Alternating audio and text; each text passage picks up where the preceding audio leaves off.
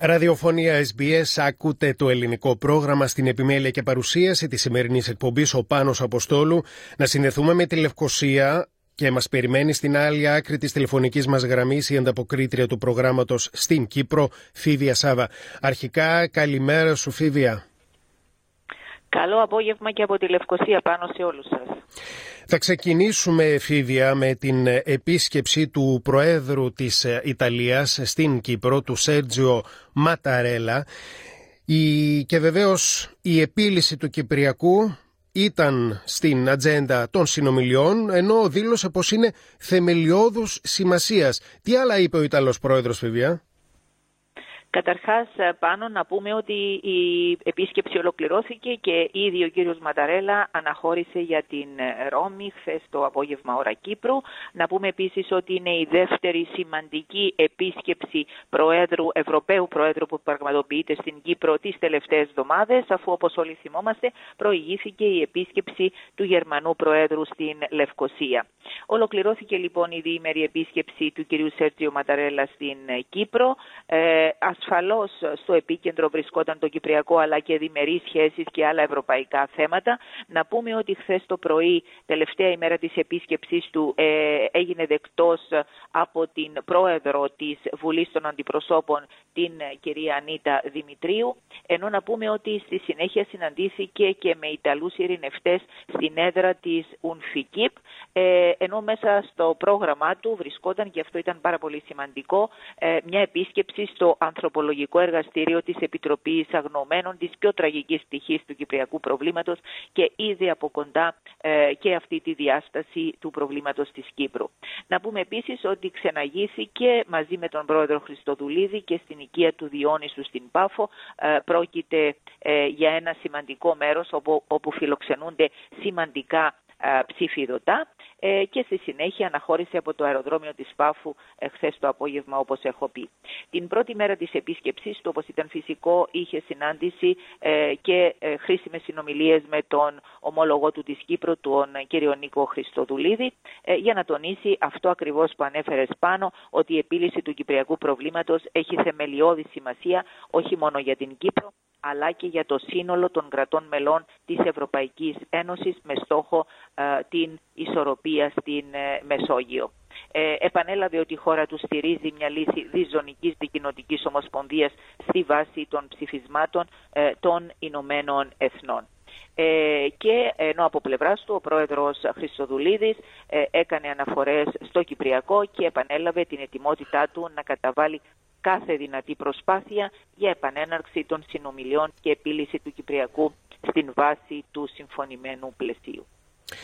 Να περάσουμε σε ένα εντελώς διαφορετικό θέμα. Έχει να κάνει με μια συμβολική παράδοση πενήντα ηλεκτρονικών υπολογιστών από, τον υπουργό, από την Υπουργό Παιδείας σε παιδιά που από το κατεχόμενο ριζοκάρπασο. Έτσι Φίβια?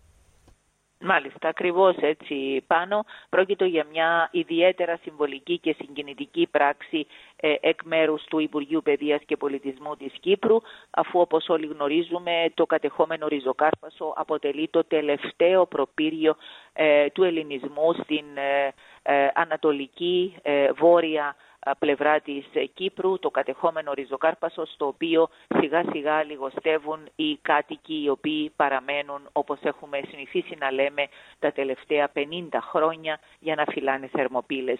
Ε, τα παιδιά αυτών των ανθρώπων, τα εγγόνια τους πλέον, γιατί μιλάμε για ε, αύξηση του ορίου ηλικίας και πλέον η πρώτη γενιά έχει απέλθει και ε, βρίσκεται σε εξέλιξη η δεύτερη, τα και τα παιδιά τους λοιπόν βρίσκονται στις ελεύθερες περιοχές αναγκαστικά ε, για να συνεχίσουν την μόρφωσή τους, αφού στο κατεχόμενο χωριό τους δεν υπάρχει αυτή η δυνατότητα. Σε αυτά τα παιδιά λοιπόν, σε μια συμβολική πράξη, τόσο το Υπουργείο Παιδείας όσο και η Σχολική Εφορία Λεμεσού καθώς και η Ένωση Δασκάλων ε, της πόλης ε, προχώρησε στο να προσφέρει πενήντα φορητούς ηλεκτρονικούς υπολογιστές. Ε, οι υπολογιστές παραδόθηκαν στα παιδιά και στους νέους από το κατεχόμενο ριζοκάρπασο και η τελετή παράδοσης, να πούμε, έγινε, ε, έγινε στο Υπουργείο Παιδείας με την υποστήριξη της ίδιας της Υπουργού της Αθηνάς Μιχαηλίδου, η οποία τόνισε ότι το Υπουργείο της βρίσκεται δίπλα στα παιδιά του Ριζοκαρπάσου, διαβεβαιώνοντας παράλληλα πως υπάρχει πλάνο και γίνονται προσπάθειες ώστε να είναι όσο το δυνατόν πιο ποιοτική η εκπαίδευση στα σχολεία τους. Από την πλευρά του, ο κοινοτάρχης Ριζοκαρπάσου, ο κ. Μιχάλης Μικέλης, εξέφρασε θερμές ευχαριστίες, τονίζοντας πως η πράξη αυτή έχει μεγάλη ηθική σημασία, αφού στέλνει το μήνυμα ότι ακόμα μετά από πενήντα χρόνια κατοχής υπάρχουν άνθρωποι που δεν ξεχνούν πως εκεί στο ανατολικότερο άκρο της Κύπρου παραμένουν τριακόσιοι Ελληνοκύπροι παρά τις δυσκολίες, με την ελπίδα της επανένωσης της πατρίδας. Να πούμε πάνω, τελειώνοντας για το θέμα αυτό, ότι φέτος συμπληρώνονται πενήντα ολόκληρα χρόνια από το τραγικό, από τις τραγικές μέρες του πραξικοπήματος και της τουρκικής εισβολής, και στην Κύπρο αλλά και στο εξωτερικό ε, η ε, ευκαιρία αυτή, η αφορμή αυτή ε, ε, αναδεικνύεται με ποικίλες εκδηλώσεις από πολλούς φορείς στην Κύπρο, οι οποίες έχουν ήδη αρχίσει. Πάμε σε ένα άλλο θέμα, Φίβια, εξίσου συγκινητικό, που έχει να κάνει με τον πρωτοφανή αγώνα δρόμου ε, για μια μητέρα η οποία αγωνίζεται για δεκαεννέα χρόνια. Για ποιο λόγο? Να αποδείξει ότι ο γιος της δολοφονήθηκε. Δώσ' μας, σε παρακαλώ, τις λεπτομέρειες. Μάλιστα. Είναι ακριβώς πάνω μια ιδιαίτερα τραγική περίπτωση. Απασχολεί τα δικαστικά πράγματα της Κύπρου εδώ και είκοσι τώρα χρόνια. Ε, συγκεκριμένα πριν από δεκαεννέα χρόνια, ε, ένας εικοσιεξάχρονος τότε εθνοφρουρός, ο Θανάσης Νικολάου, είχε εντοπιστεί νεκρός κάτω από γεφύρι και ο θάνατός του αποδόθηκε τότε σε αυτοχειρία. Ε, έγιναν ε, όλες οι νομισμένες νεκροψίες ε, και οι θανατικές ανακρίσεις και ε, ε, οδηγήθηκε στην τελευταία του κατοικία αυτός ο άτυχος νέος, με την μητέρα του να μην αποδέχεται τα πορίσματα των ιατροδικαστών ε, και να αγωνίζεται από την πρώτη μέρα, ότι, τονίζοντας ότι ο γιος της ε, έχει πέσει θύμα δολοφονίας.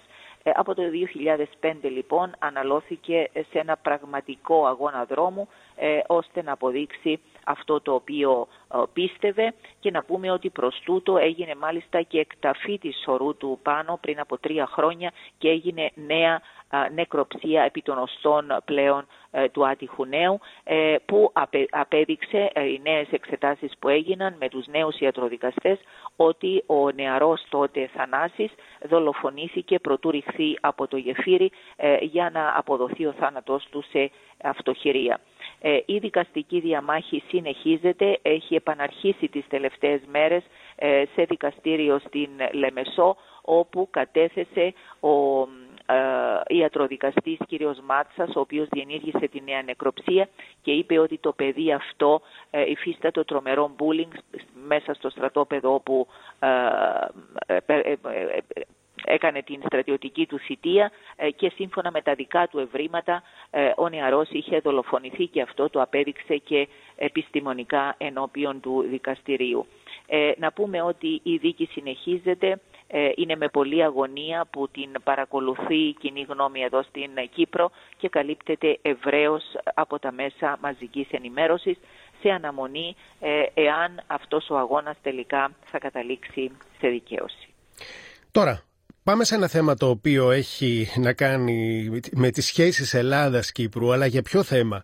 Για τις πατάτες που βρέθηκαν στις ελληνικές αγορές, αγνώστου προέλευσης, οι οποίες έχουν βαφτιστεί ως κυπριακές. Μάλιστα υπήρξαν και διαβήματα. Ε, τι συμβαίνει, η Φίβια?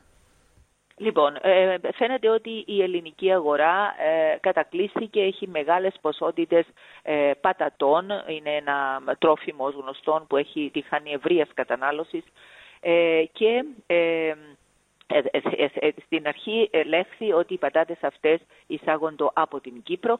Μετά όμως από εξετάσεις που έγιναν διαπιστώθηκε ότι κάθε άλλο παρά κυπριακές είναι, και απλά βαπτίστηκαν έτσι και διοχετεύθηκαν και καταναλώνονται από τους καταναλωτές στην Ελλάδα. Ε, προς τούτο λοιπόν, μετά την αποκάλυψη αυτή ε, ήρθαν σε επαφή η Υπουργός Γεωργίας της Κύπρου, η κυρία Μαρία Παναγιώτου, και ο Έλληνας ομόλογός της, ο κύριος Λευτέρης Αυγενάκης, με την κυρία Παναγιώτου να μεταφέρει την δέσμευση των ελληνικών αρχών για αντιμετώπιση του φαινομένου αυτού, ε, και ε, ο ίδιος ο κύριος Αυγενάκης να τονίζει ότι το θέμα ασφαλώς χρήζει επίγουσας αντιμετώπισης. Να πούμε ότι οι δύο υπουργοί είχαν συναντηθεί στο περιθώριο της Συνόδου των Ευρωπαίων Υπουργών Γεωργίας στις Βρυξέλλες και κατά τη διάρκεια αυτής της συνάντησης πάνω η κυρία Παναγιώτου τόνισε τις σοβαρές συνέπειες για τους Κύπριους παραγωγούς και τις αρνητικές επιπτώσεις του φαινομένου στην οικονομία της Κύπρου.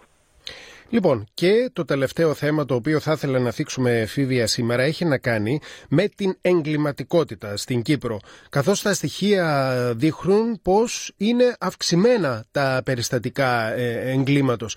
Ε, υπάρχει κάποιος λόγος? Για πες μας περισσότερα, σε παρακαλώ.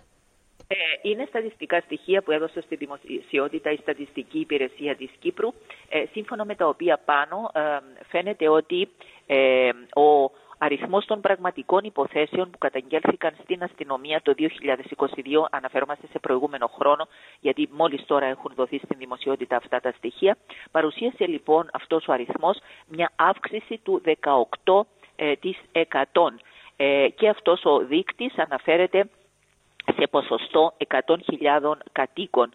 Ε, μάλιστα δόθηκαν συγκεκριμένα στοιχεία όπου το δύο χιλιάδες είκοσι δύο ε, οι υποθέσεις αυτές που καταγγέλθηκαν στην αστυνομία ανήλθαν σε πεντακόσιες ογδόντα τέσσερις σε σχέση με πεντακόσιες μία το προηγούμενο, τον προηγούμενο χρόνο.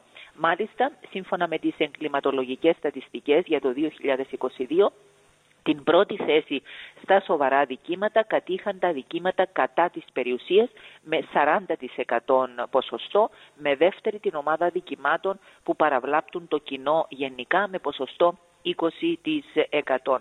Ε, δόθηκαν και κάποια άλλα ενδιαφέροντα στοιχεία ε, που αναφέρεται στον, στις γυναίκες και στους άντρες, το ποσοστό ανδρών και γυναικών που αναμειγνύονται σε τέτοιου είδους υποθέσεις ε, και να πούμε ότι ε, η από τους έξι χιλιάδες οκτακόσια άτομα που ήταν φυσικά πρόσωπα, ποσοστό δεκατέσσερα τοις εκατό ήταν γυναίκες, γεγονός που καταδεικνύει ότι η συμμετοχή των γυναικών στο σοβαρό έγκλημα παραμένει συγκριτικά χαμηλή σε σχέση με εκείνη των ανδρών, αφού ένα ποσοστό ογδόντα έξι τοις εκατό προέρχεται από άνδρες. Και ε, να πούμε ότι τα κυριότερα αδικήματα και στην περίπτωση των γυναικών ήταν τα αδικήματα ε, κατά ε, περιουσίας. Ε, όσον αφορά την υπηκότητα των δραστών, ε, να πούμε ότι πενήντα έξι τοις εκατό ήταν Κύπροι, τριάντα δύο τοις εκατό ε, υπήκοοι χωρών εκτός της Ευρωπαϊκής Ένωσης. Και με αυτό σου το θέμα να ολοκληρώσουμε εδώ, Φίβια, την επικοινωνία μας για σήμερα. Σε ευχαριστούμε πολύ. Τα ξαναλέμε την επόμενη Τετάρτη και βέβαια σε δύο μέρες μπαίνει και η Άνοιξη σε εσάς. Με το καλό να σας μπει και ο Μάρτης, να σας έρθει και ο Μάρτης, Φίβια. Ευχαριστούμε πολύ, Πάνο, και σε εσάς το φθινόπωρο, ο χειμώνας, και σε εσάς πολλές ευχές για μια νέα εποχή.